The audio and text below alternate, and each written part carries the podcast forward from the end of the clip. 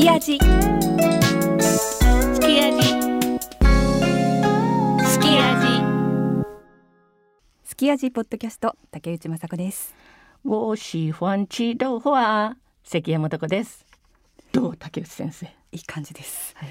今日ね収録前に関谷さんと一緒に豆腐豆腐豆腐です。豆腐食べてきましたもんね。そう。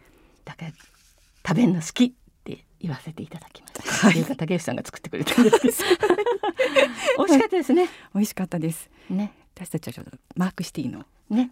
純 純粋粋炭炭でで食べまいした。ちごの。そうそう。あちゃんとした名前はあれだけどあ本当のだ。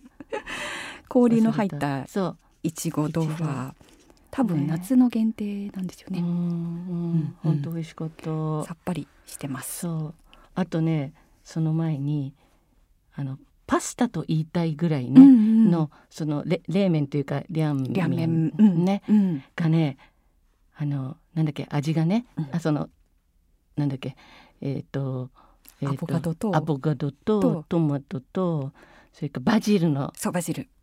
で豆乳がベース。豆乳。その豆乳にバジルが混ざってるのが美味しいのね、うんもうもはやねパスタの域なのでぜひそういうあのそ台湾の？とか中華の？っていうんじゃなくて、うん。ねぜひぜひそのパスタっていう意識でもとても美味しく食べれますので、うん。ね純粋炭で食べてみてください。なんか冷たくて本当つるってねそうそう つるっとあっという間に食べちゃいましたけど、そう。関谷さんちょっとお腹いっぱいかもっていいんだから全然大丈夫ですよね。そうそう全然ガガツガツガツ。ちょっと今日食べてきたんだけどって言いながら ガツガツガツ豆腐も食べちゃおうか。食べちゃう食べちゃう。そういけちゃったみたいな、ね、うはい。お水の代わりお願いします。本当ですよこの話みたいな、うん、そうそう。それで結構こあのまあまあ人がねうん。あのなんていうの？ソーシャルディスタント取れないぐらいではないんだけれども、うん。人がいて、うんうん。やっぱさすがでしたね。うん。うん、はい。なんかちょっと気分も上がりながらできるって感じです、本当本当本当。はい。えーそんな我々に CD 一枚の CD が。が届いたわけでございま。す。した。スキアジア宛に、なんか素敵なんですよこれが。ねずっしり重いんですけど。そうそう。あの台湾の原住民のね、はい。民族の。はい。イリー・カオルさん。そうの新風はい。が日本でもリリースされました。はい。えっ、とタイトルはロンギング。あなたを探してっていうのが日本語でついてて、はい、はい、これね本当にいいアルバム、うん。あのだと思います。基本的には本当に気持ちのいいね、あのちょっとこうエレクトリックも使ってるんだけれども全体的な印象はとっても聴き心地がいいうん。アルバムになっていて、はい。でかつその短編小説みたいなのがねあのついてないバージョンも買えるのかな？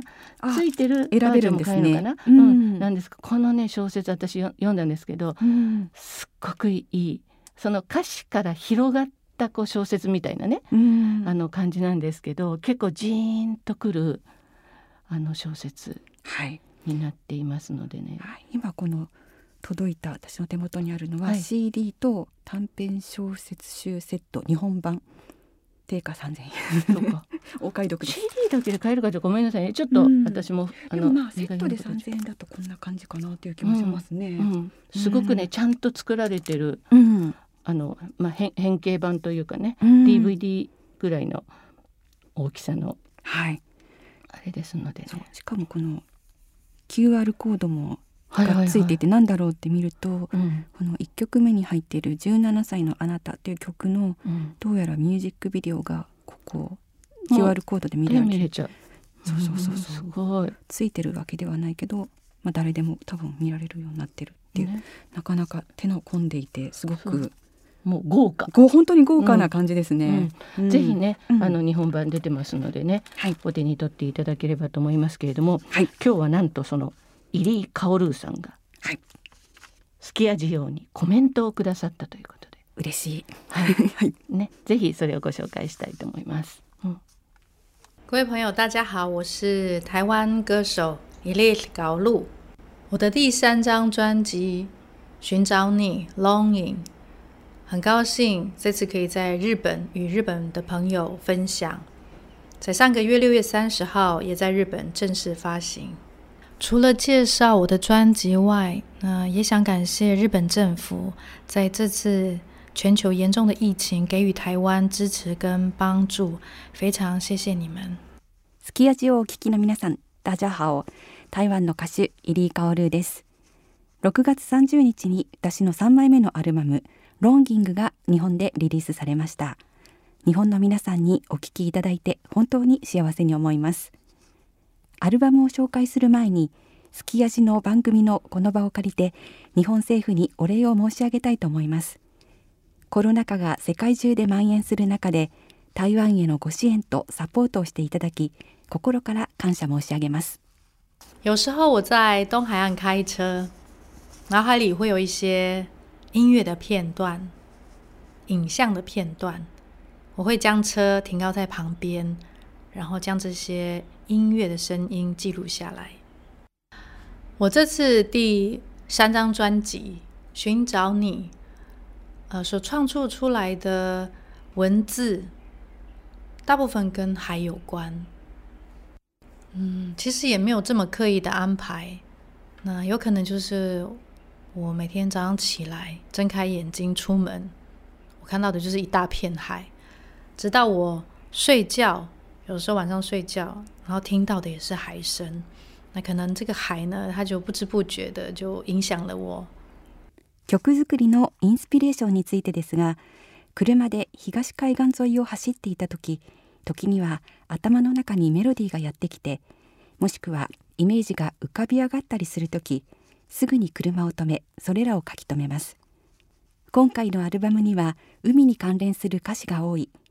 意図的にそう書いたつもりではないですが多分毎日朝起きて家から出かけたら目の前に一面に広がる海が見えます夜眠る前に耳に入ったのも潮の声だから知らず知らずのうちに海に影響されたのではないかと思います在录制专辑期间呢，正好碰到全球严重的疫情，所以呢，不管是在工作上的规划，或者是生活的安排，有部分不得不去做调整或改变，心里也会有一些困惑跟疑问。啊，怎么会这样呢？未来我们会如何呢？这个疫情什么时候结束呢？等等的。呃，所以呢，就是自我安慰，就说，嗯，这个专辑呢，在此刻单身呢，是有它独特的意义。也许我们将来才会知道。很希望，也很期待，有一天我可以到日本，跟朋友们分享我的故事，我的音乐。このアルバムを制作している期間に、 コロナが深刻になってきました。なので仕事の計画や生活のペースなど変更や調整しなければならないことがたくさんありました。心に不安や惑うこともあります。ああどうしてだろう。未来はどうなるんでしょう。コロナはいつになったら終わるのか。などなど。そんな時気分転換をしてこのアルバムはこのタイミングで生まれてきてきっと何か意義を持っているでしょう。その理由は将来わかるかもしれません。早く日本の皆さんにお会いしたいです。私の音楽といろいろな面白い話を皆さんに聞いてもらえたら嬉しいです。はい。というようなコメントを、はい、エリカオルさんからい。ただきました、はい、ありがとうございます、ね、今聞いてと思ったんですけど竹内さんの声も気持ちいいのよ。だけれどもあのだけれどもその上イリーさんの声が本当にまた気持ちがいいんで声聞いてるだけでもなんかこうねアルバムがこう想像できるようなね、うんうん、気持ちよさがあってなんかこう本当に海の風を感じるようなそうそうそうそうそう。声ですよね。ね、ね。うん、ちょうど彼女今その台湾の東の台東に、うん、あの住んでるということで、はい、ねより一層台東の風を、うん、ね私たちも味わったことのある台東の風海の風、うん、はい。行ったことありますので。えね。そんなものもきっとアルバムから感じられるかと思いますけれども、はい、ぜひ聞いてみてください。すき味。すき味ポッドキャスト14回目です。えこのところ、うん、もう本当にねいろいろなゲストの方にね。お越しいただいていたんですけれども、はい。今回は久しぶりに関谷さんと私の二人ではい。お話ししようかなと思ってまはい。す。井戸端会議じゃない。のんびり。のんびり。トーク。のんびりトーク。はい、なんかやっぱりうん。こういろいろまあ関谷さんも長くお仕事されて、うん。私はまあほんの少しですけども、えいろいろこうねラジオにラジオだったり、ーうん。雑誌だったり、うん。いろんなところでうん。まあ、取材もたくさんしてきているので、はい、なんかそういう時のエピソードなどをあこう私も知らない関谷さんどうだったんだろうっていうのはあるので、あ知れらざる。え？アーティスト。知られざるだ。正解。知られざるアーティストのちょっとお顔。はい。姿。はい、なんかをリポートしようかと。うん、はい。聞きたいですね。私30年ぐらい仕事してますので えものすごい勢いで今日のポッドキャストが一番長くなるかもしれないけど。14回目2時間バージョン。2時間バージョン。すいません。そんなこと、え気をつけながらですね。やっぱり最初は、うん。その本当に2000年代以降最高のもう中華圏成功したアーティスト、J チョウ、成長うんさんもねあの当然取材をねしたことがあるにはあるんですけどね。はい。うんうんうん。あのね私がうん最初に J に会ったのは、その台湾のレコード会社の、あの友達がいるんですけれども今ね HIM っていうのを社長をしてるリンダさんが「ねえねえちょっとこと新人出したからさイインタビューしてくれない?」みたいに言われてそれでそのやっぱり日本人の質問ってやっぱりそれは台湾とか香港とかと違うから、その日本人にしてみてほしいみたいなので私頼まれることが昔からなんか時々昔あってでちょっと J やるって言われて絶対やるって言って、うん。で私も、まあ、あの「ポップアジア」っていう雑誌とそのちょうど NHK FM で番組してるのかな、うん。なんかそういうのがあってぜひぜひっていうことでなんかいろいろ話してるうちにた香港で撮ることになったんですよ。え、はい。そうで BMG っていうレコード会社の香港に行って、それで行ったんですよ。でデビューしてもしかしたらねセカンドアルバムが出出るか出たかぐらいの時だったと思います。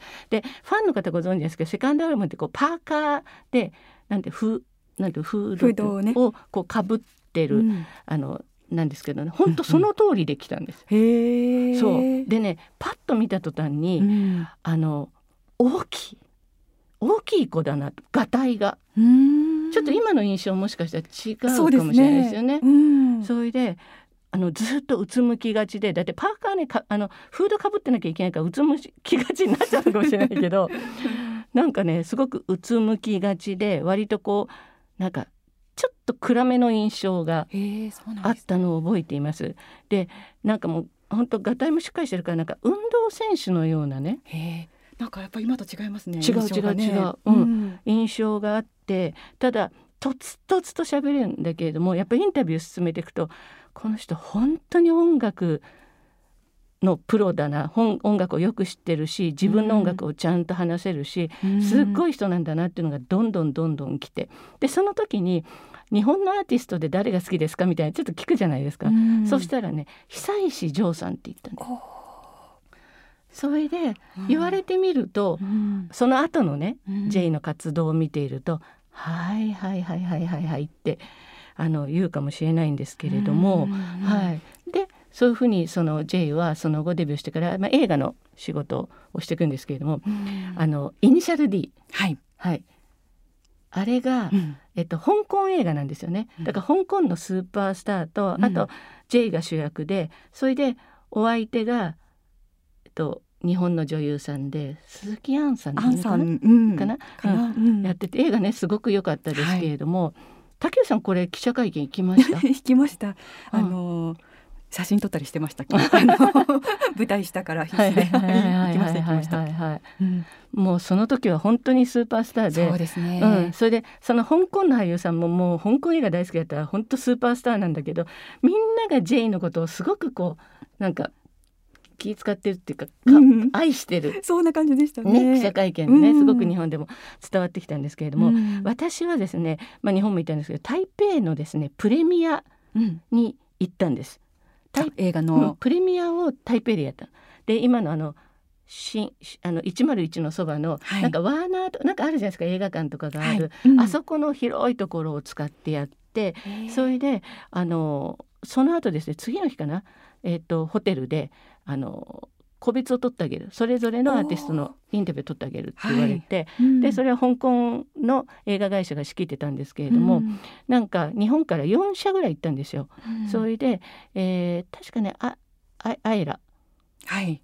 さんも来てたような気がするんですけどそれでなんかどうやってその大きいなんて広間に、四隅に一個一個椅子があって、うん。そこにその次々とアーティストが来るから、うん。それをこう4社で回してってほしいと、J だけじゃなくてうね、んそうアンソニー・ウォンとか、うん。あのその映画の。そうそうそう出演者がね。者が、うん。はい、それで、うん、どうやってやろうかって言ったらその香港映画会社の人が「あんた仕切って」って言われて。はい「あそうっすか」っていうことで。うん。でなんかそれから仕切ることになってうん。はい、アンソニー・ウォンさん入ってきましたので、えー、アイラさんお願いします。あちらでみたいなのをずっとやってて。一番のところに考えたら私のインタビューはいつ撮んのよみたいな。あまだ撮ってない時に。撮ってない時に。それで最後にジェインに。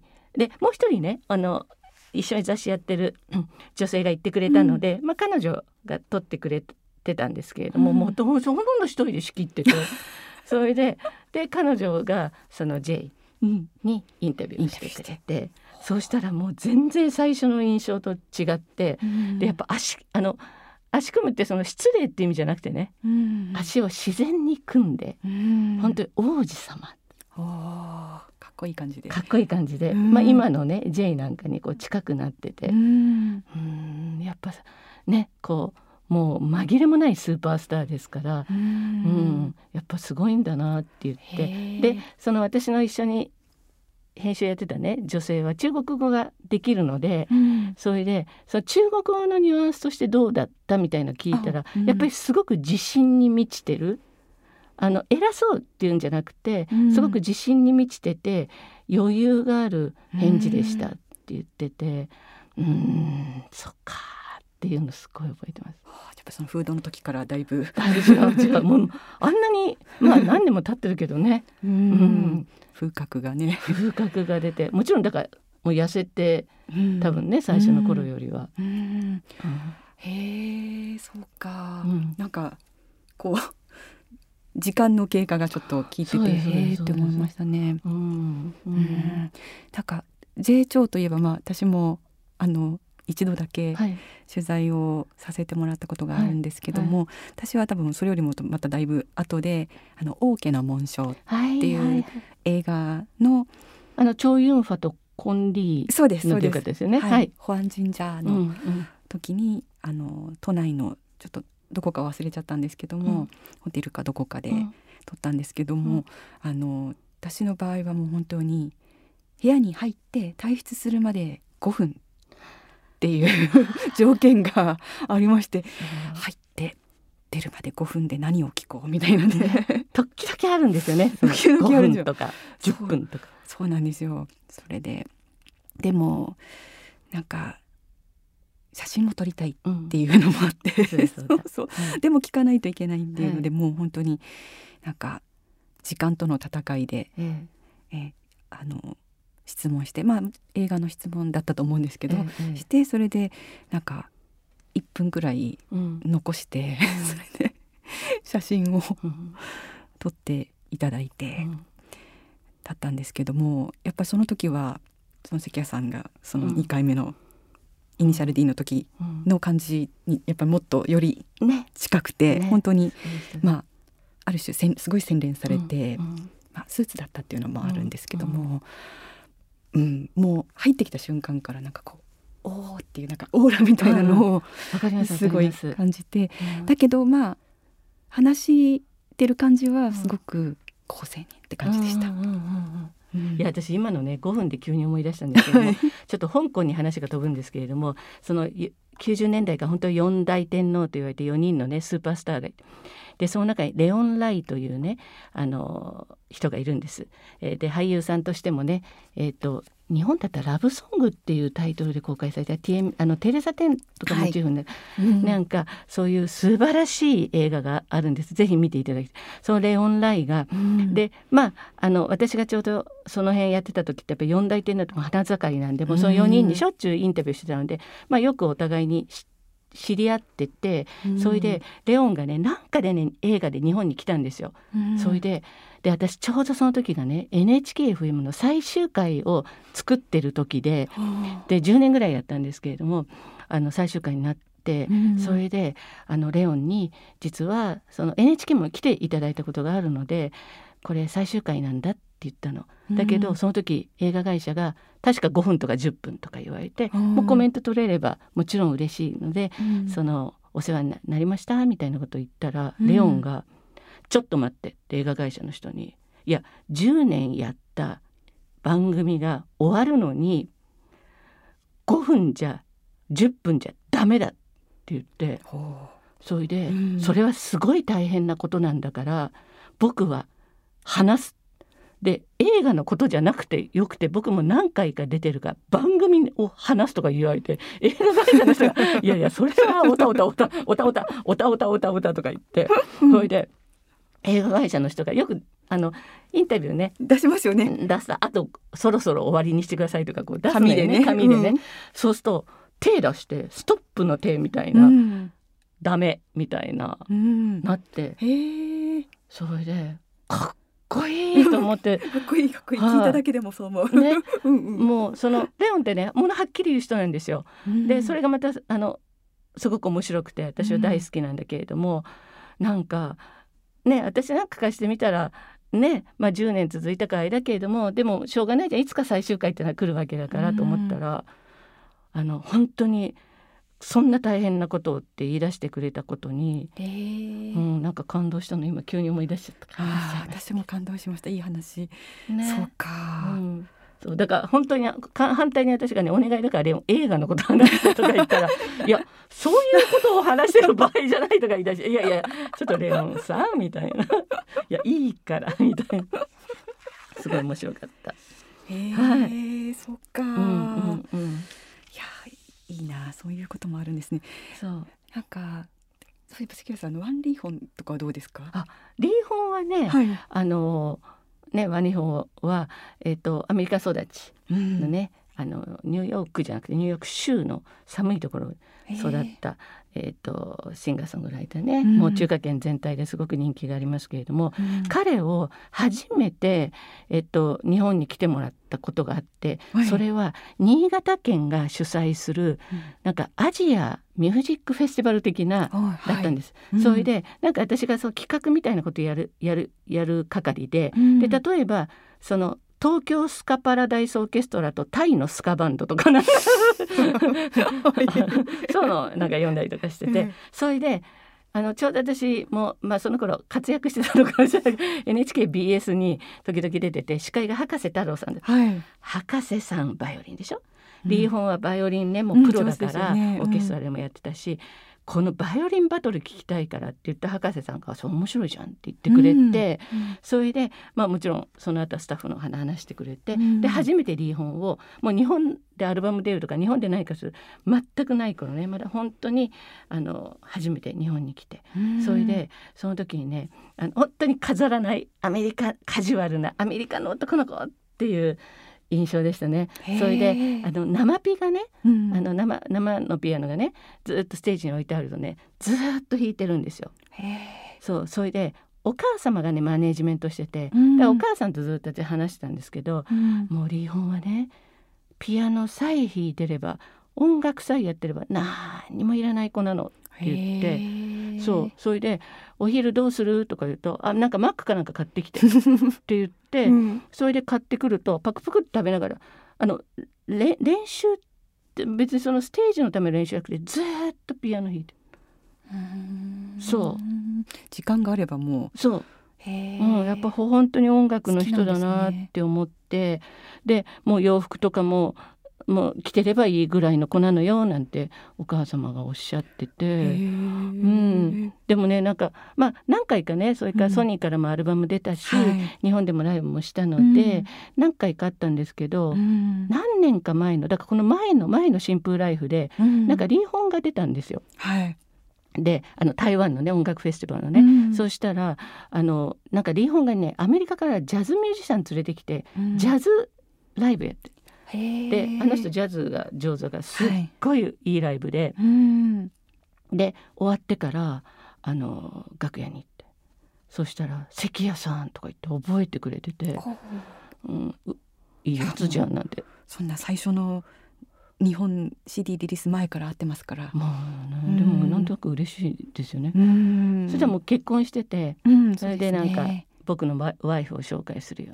お母様もだし奥様も。でまたそのおその奥様ってねおおご両親どっちかが日本人。ななんかね日本と関係あるんですよ。あそうなんですね。それだけどねまあちょっとお話ししたらとてもススマートなうん。聡明な女性で、うん。すごい人と結婚したねリーホンなんて言ってたら。うん。あの前はおたお母さんマネージメントしたけど今は奥さんがマネージメント、そうですうかん、でもねやっうん。ぱアーティストは音楽のことだけ考えて、そのそうですね。周りにねちゃんとしたそうそうサポートをねね。理解してくれる人がいるとね。そうそういるとすごくいいなと思います、どどうですか？リーホンは？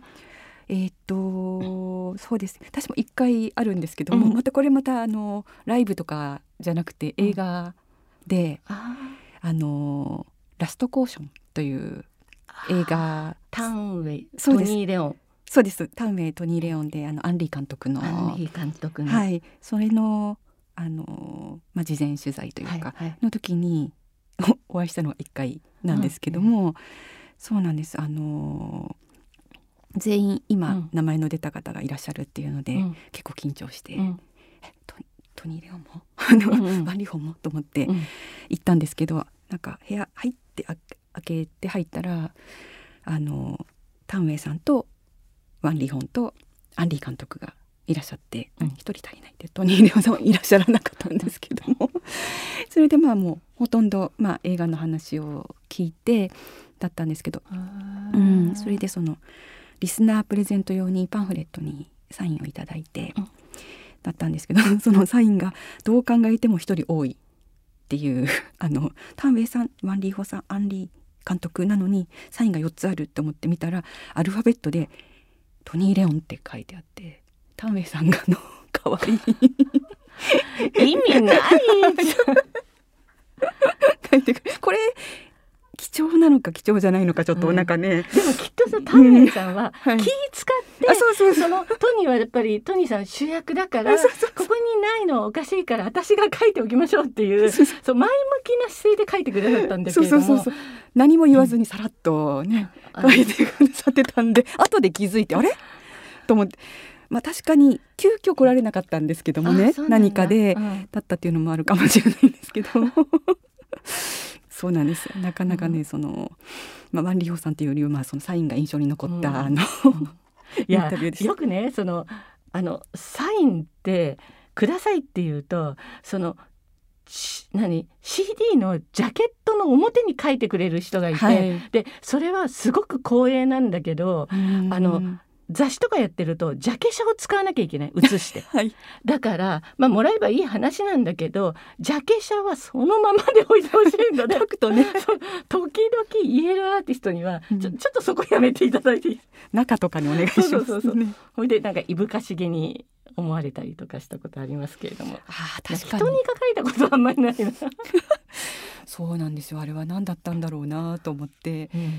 そうなんですよ。なんかたまたまその女優のタンウェイさんが、うん。私が留学してた北京のあ義劇学院の出身であそそれでちょっとなんかそういう世間話みたいなのをしてるしながらサインをししてくれてたのに全然気づかなかったんですよね。そっかそっかそっか。はい。あの四人揃いたかったのね多分そうだとう思います。はい。可愛いね、うん。はっきり書いてるアルファベットうん。にね。日本人的に言うといらないんだ。いやそうそうそうそうそう。そううん。そういうことがありましたね。私はね、うん、あの竹内さんの手前本当に僭越ではございますがトニー・レオンにインタビューしたことあるんですよ。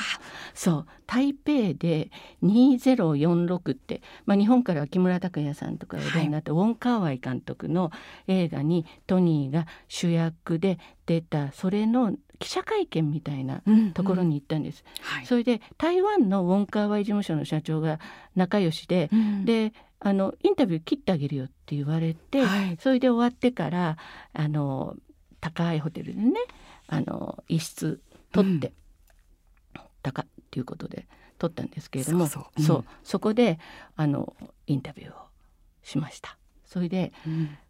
本当にねあの通りの人です。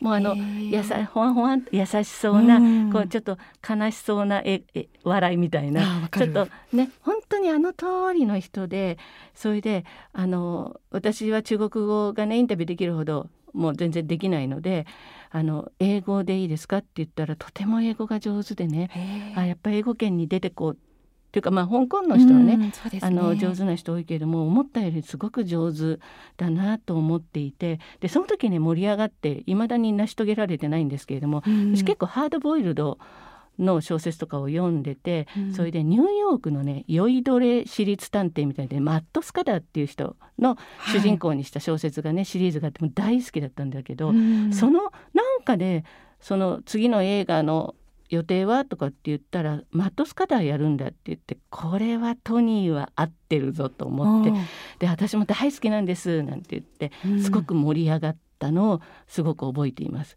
それでちょうどその時にそのあのジャッキー・チュンというですね、うん。香港の歌手がトニー・レオンと大親友で、うんうん。なんかジャッキーがあのんのトニーとジャッキーに、あの私も仲がいいので、うんトニーにインタビューすんだなんて言ったら「やったら電話ちょうだい電話してよ」だからなんと。でなんで私がトニーにインタビューをするその場でジャッキーに電話をしてジャッキーとトニーがお話をしなきゃいけないんだけどと思ったんだけど「う、うんん分かった」って言ってうん。それでなんかトニーになんかちょっと初めてじゃない、うん。だからうん。ちょっとジャッキー・チュンさんがあなたにお話があるというのであの変わりますみたいなそう。変わります。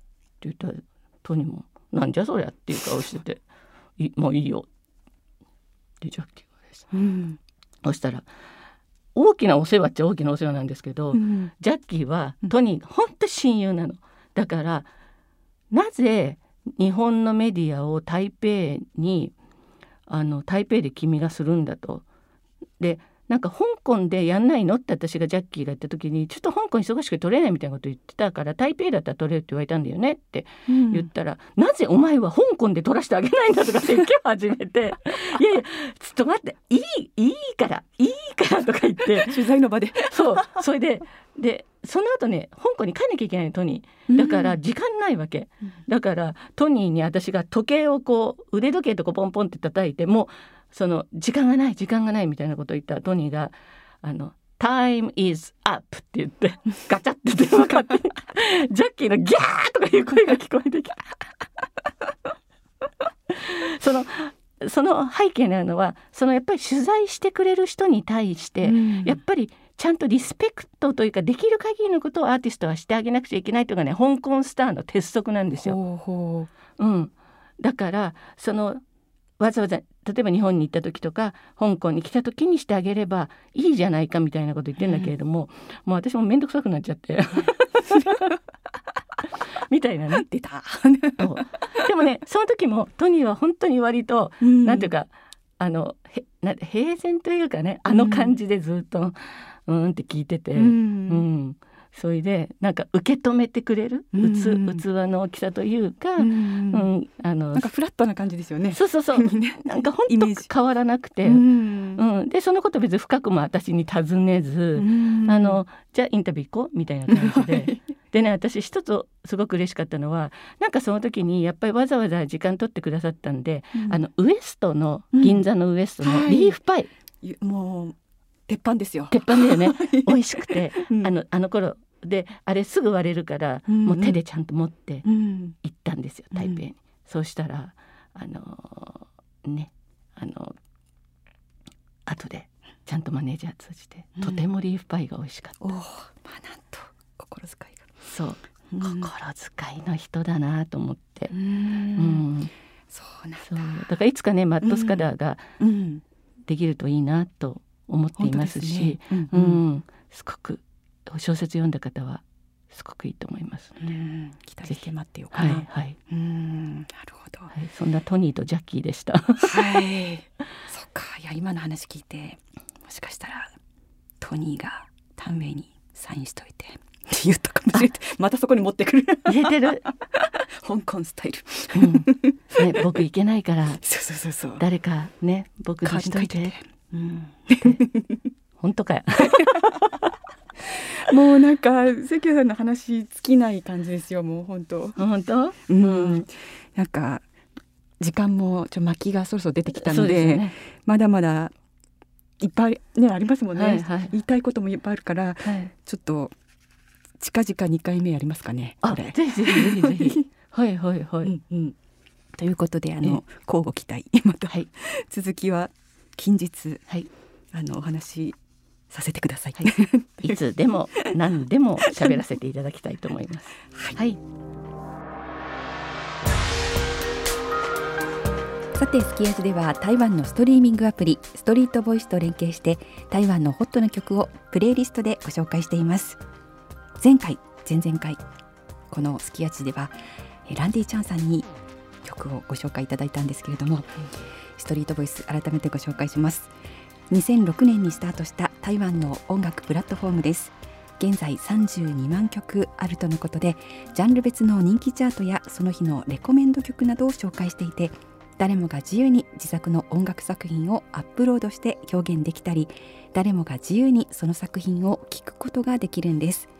ストリートボイスに曲をアップしたことで有名になったアーティストも多くインディーズ音楽の紹介サイトでありながら音楽シーンでブレイクする登竜門とも言われています。無料アプリです。ぜひチェックしてみてください。そして今回おすすめするのははい、ストリートボイスが推薦してくれたアーティストはマンダーというはい。アーティストで、英語で書くとあのマンね人の MAN にうん。暗い DAK DARK RK マンダーというアーティストです、はい。えーこれは女性のねアーティストなんですけれども、はい。あのスイート・ジョンっていうバンド、はい。それから「I mean us」というバンドの、はい。まあ、ボーカル取ってたりキーボードをやってるそうですね。女性ですね。うん。このマンダークマンダーさんが、えーソロシングルをこの度リリースしたということで、はい。そのあのそれが推薦されてきました。うん。でもともと彼女は結構ショートフィルムとかアニメーションとか、うん。そのコマーシャルとかのサントラの仕事なんかもしてたりとかしているんですけど、まあ、この音楽聴くとねああ、うん。確かに確かにっていう感じではい。非常にこうちょっとダークな感じが名前通りありまして、それでこうアンビエントとかオルタナティブとかいう言葉がねね。ピタッとくるようなねう曲んになっています。で曲名はマイナーズということで、はいまあこれは未成年という意味なんですけれども、うんその未成年のそのなんていうのかな、えー若さとか恐れ知らずとか、なんかそういうことを表現しているというふうに言っています。で例えば歌詞の一節とかはね「あなたは今まで言ったことのない言葉を使う、えーそこには僕ら以外誰もいない。できるかできるだけ遠くへ一緒に逃げよう」とか「私たちが誰であるか忘れましょう」「あなたの脳を刺激してあなたの体を占拠するわ」といった曲。あ歌詞だそうでございます。はい。いや結構本当にバンドもいろいろ持ちながらね、また今回新たにねソロということで、この2つのね、うん。あのスイートジョンとアイミアスとかもまたちょっとテイストが、ちょっと違う、ね、違うし、はい、非常に多彩な女性だし、ね。うん。なんかちょっとこうなんかえボーカロイドって思うぐらいあの、えージャケ写っていうのかななんかね写真がね。アーティスト写真がね、すごくこう人工的なや本当にそうですね。うん、なんかあの合成された感じの。そうそうそうそうそうそう。う。ん。あのアーシャはあのすき味のインスタの方にアップしてるので、ね、どういう人かちょちょっとね見てもらえたらいいなっていうふうに思いますね。ね。で、うん。この曲をね聴いていただくとなんとなくはい、腑に落ちるというかわかるような気がはい。うん、します。はい。